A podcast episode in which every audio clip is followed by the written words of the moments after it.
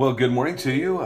Faith Pocatello Daily here. It is the 17th of May, and so Tuesday that is. Psalm 133, we're talking about living together, life with one another, what it looks like as believers. Behold, Psalm 133, behold how good and pleasant it is when brothers dwell in unity. It is like the precious oil on the head, running down on the beard of Aaron, running down on the collar of his robes. It is like the dew of Hermon, which falls on the mountains of Zion. For there the Lord has commanded the blessing, life forevermore.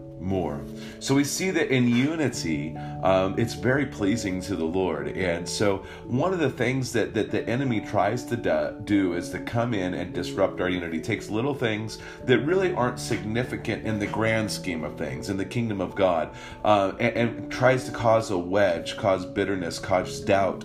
Maybe it's someone looked at me funny, or I didn't understand really what they meant by that. And rather than going to that person and saying, hey, help me understand, I want to make sure that we're okay, because we want to put the best construction on everything and not assume that people are being negative or rude. And we should not think evil of one another. And too often the enemy does that. He makes us with our imaginations. And I've said this often, unbridled imagination is a dangerous thing.